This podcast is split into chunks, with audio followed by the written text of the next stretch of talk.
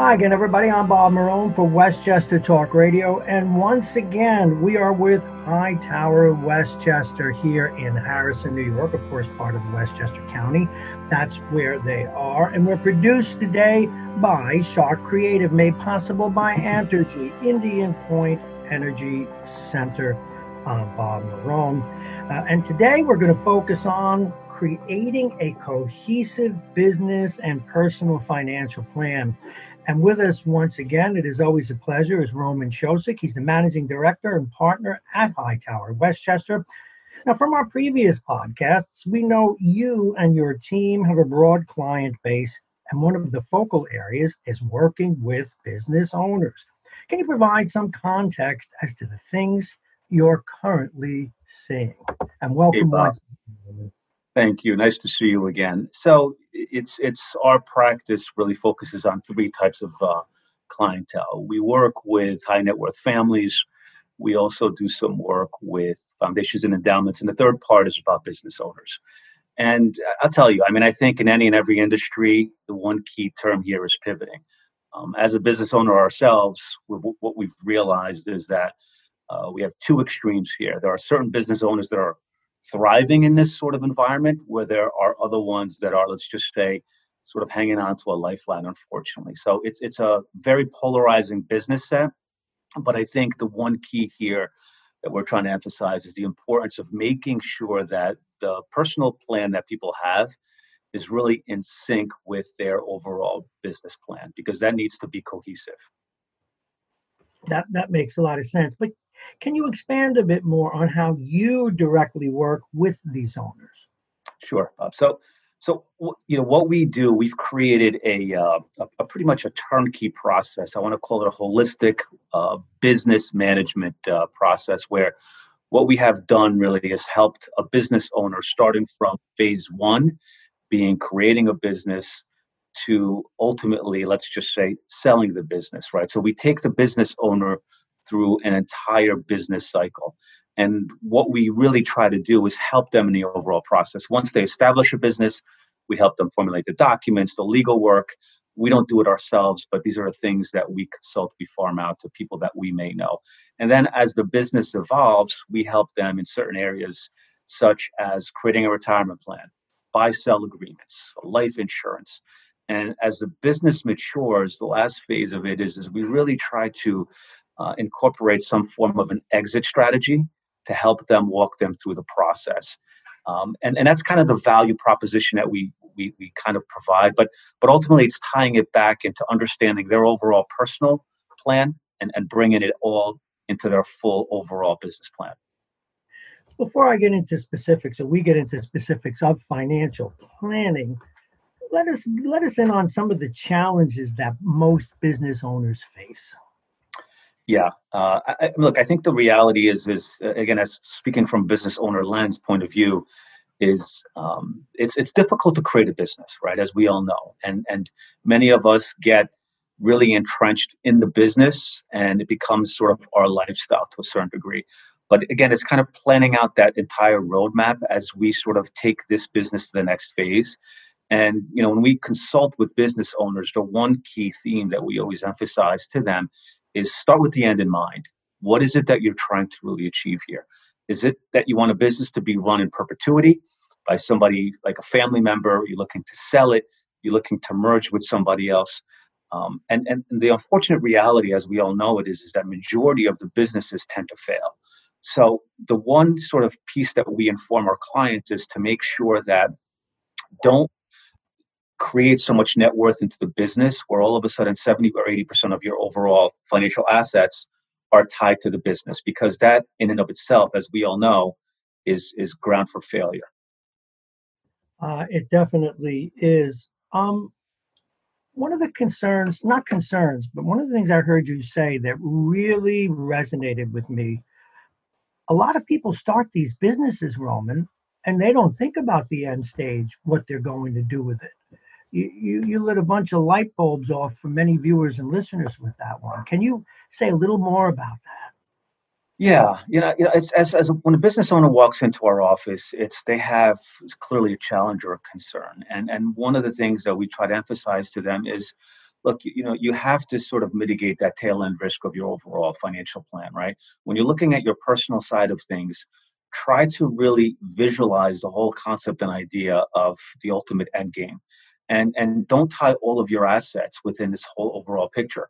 Because if seventy to eighty percent of your assets are tied in it, you're creating a significant amount of risk in there.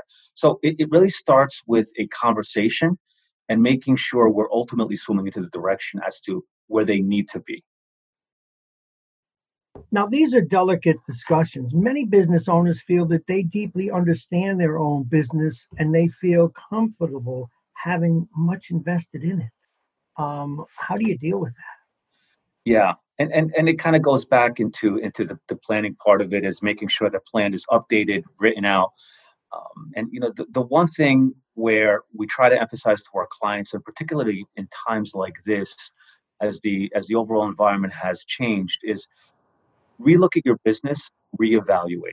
Make sure you get a fair value as to what you think the business is really worth from a factual standpoint, as opposed to what you think it is currently the valuation. And that plays into many different facets, right? Because it looks into um, if you're you're going to sell it, and if all of a sudden you think the business is worth fifteen million dollars, but you come out of the business and you you're getting ten million dollars, and now your cash flow was at one point six to seven hundred thousand dollars per year, and now all of a sudden you get this business valuation where the business is worth ten million dollars. You sell it. The probability of you getting that amount of money is highly unlikely as far as the cash flow per year. So what we try to really have is a candid discussion and say, look, you either keep working at the business or you sell it for a deep discounted value and reduce your lifestyle. Um, and these are the tough discussions to have, because having a real value of a business will then ultimately translate into your personal business. And then it will eventually come into your personal business, pl- personal plan. And it'll help you formulate as far as a strategy to make sure the exit is a viable one. Well, you mentioned, I know, uh, in some of your notes, estate planning, et cetera. First and foremost, their needs, it seems to be clear, uh, personal and business goals. They need to be written down. Explain that. Yeah. You know, and many of us sort of kind of do it in ad hoc sort of a scenario where we kind of go, uh, you know, behind... We write certain notes down and we don't really check on it. You want to have some form of barometer or or baseline to base your business on. Um, you know, if you go into a into a club or whatever it is, into your country club, and all of a sudden somebody tells you that your business is worth X, you want to make sure you have some viable goals. And therefore, if you're planning to exit in five to six years, you want to make sure you're going to exit at the valuation that you want. And having a written goal will ultimately help you sort of dictate the outcome there. Do you advise people on just how much of their net worth to put into a business? That seems to me to be a huge issue. Yeah, yeah. And and it's a moving target, right? I mean, we have clients that come in where they have majority of their net worth, whereas others, they're looking for strategies to mitigate some of that risk. What do we do? Do we create some form of an E S O P or some form of a plan where the employees become engaged and involved, take some ownership? Do they look for another partnership, or they look to sell a portion of their overall business? So we try to have that discussion because, you know, just going back to my initial point, many businesses fail. And then when you have this inability to um, have a comfortable retirement, if you will, and if you bet everything on your business, it becomes an issue. And, you know, the one thing as business owners, and we all feel that our business is probably the best redeployment of capital. The ability that, you know what, we control our capital, so I'm comfortable with taking a lot more risk. So at the end, you know, we try to really minimize it from about sixty, seventy percent to about thirty-five percent, depending on what life cycle the business is in. Well, talking about life cycles, what if you're looking at your business and there really is not a good firm valuation? How do you advise people? And I'm going to ask a follow-up question to that, uh, and it involved the business I was in. I did not have Uh, the kind of advice that you all provide. And I probably should have gotten out of that business much sooner. Again, the valuation that is unclear or perhaps not there, number one, and number two, maybe it's time to go. Um, and it must be difficult emotionally. Talk to us about that. Yeah, yeah. It, it, it's, you know, your business is kind of your baby to a certain point. And Every situation is different. I mean, the one thing that we, we emphasize to our clients is you need to start the process early. Before, it's not a matter of a light switch goes on and next thing you know, you're six months pre-sale and you want to sell, you know, you want to say, hey, you know what, let's sell the business. There are a lot of things that go on emotionally with it, right? Your identity is tied to a lot of this stuff. You you don't really have the other the other sort of avenue as far as once the business is sold, what you're going to do with your life. And to us, it's kind of the qualitative piece of it is, is, is as if not more important as the other parts of it, because the clients need to understand that your identity is tied to your business, but what is it that after that you're going to do? Are you going to hang out with your kids, your grandkids? Are you going to start a charity? Um, and and what, what does tend to occur is, is a lot of the sellers, and this happens majority of the times, is there's some form of remorse or seller's remorse behind it. And then they get re-engaged back in a different business. And now they're trying to start another business. So to answer your question about, is there an early time to exit? It's all based upon, we tell our clients, once you have a personal plan and you have a business plan and you understand the valuation of your business's worth, it will help you determine or clarify if you can retire or not with the cash flow or income that you may need. Because that's what drives a lot of these, these decisions, is a matter of people wanting to leave based upon their financial circumstances. Um, we're talking with uh, Roman Chosik. He's the managing director and partner at Hightower Westchester. And we're talking about creating a cohesive business and personal financial plan. And, and that's the, the early takeaway, uh, I think, for, for those of us listening and talking with you, Roman, is the balance between personal uh, and the business financial plan. Uh, how about families? And when children do take over a business, how does that work out? Yeah, yeah. And and that, that's that's part of sort of a delicate balance, depending on um, what you're, what you envision with your business. If the intent is to sell the business, um, it, it may be pretty clean cut, and then you sell the business, and then you perhaps consult for a year or two, and then the business is completely out of, of sort of your, your overall planning process. But what tends to happen when you have some of these family-based businesses is that if my business is worth fifteen million dollars, generally the kids don't have the ability to write a check for fifteen million dollars and buy you out, right? So what tends to occur is that there's sort of this buyout phase over the next five, seven, ten, fifteen years. And um, it's, it's, it's just hard because the owner, or let's just say the family member that sold the business, tends to stay engaged and involved in the business. It's hard for them to get away because, A, if they're getting a let's just say a buyout for ten years of seven hundred thousand dollars per year, they feel an obligation that, that that they need to be engaged back in the business or to a certain mm-hmm. extent. And what tends to occur there is the business, let's just say in this particular situation, all of a sudden you get faced with, with the, the pandemic and your business goes from a fifteen million dollars valuation to a four million dollars valuation. Well, my payout of seven hundred thousand dollars per year over the next five, six, seven years is going to be, it's going to be reduced, right? So it becomes a point of contention. And um, it just has to be clearly outlined as to positives, negatives, here are the circumstances, and that needs to be written and outlined in the business plan. Any of these transactions, there are tax implications. Yeah, and and the tax is is, is just a moving target. As, as we all know, uh, personal taxes change, business taxes change. And, you know, we always emphasize to our clients, it's not about having a team. I think it's about having the right team in place. The legal attorney perhaps was helping you structure certain things ten, fifteen years ago, and your business has grown from five million dollars to one hundred million dollars valuation. You want to make sure you have the right people in play to going to structure that part of it. In the sale of a business, right, you have to start thinking from an estate planning point of view, how to create trust or revo- irrevocable trust, whether you're going to do some charitable planning. Things of that nature really play into the value as to what you're ultimately going to get out of this whole business. So again, start early with that and make sure you have the right team in place. I, I just, every once in a while during an interview, the insights that come out later uh, compel me to go back to some basics. And what, what I'd like to underscore here is the balance between the personal plan and the business plan.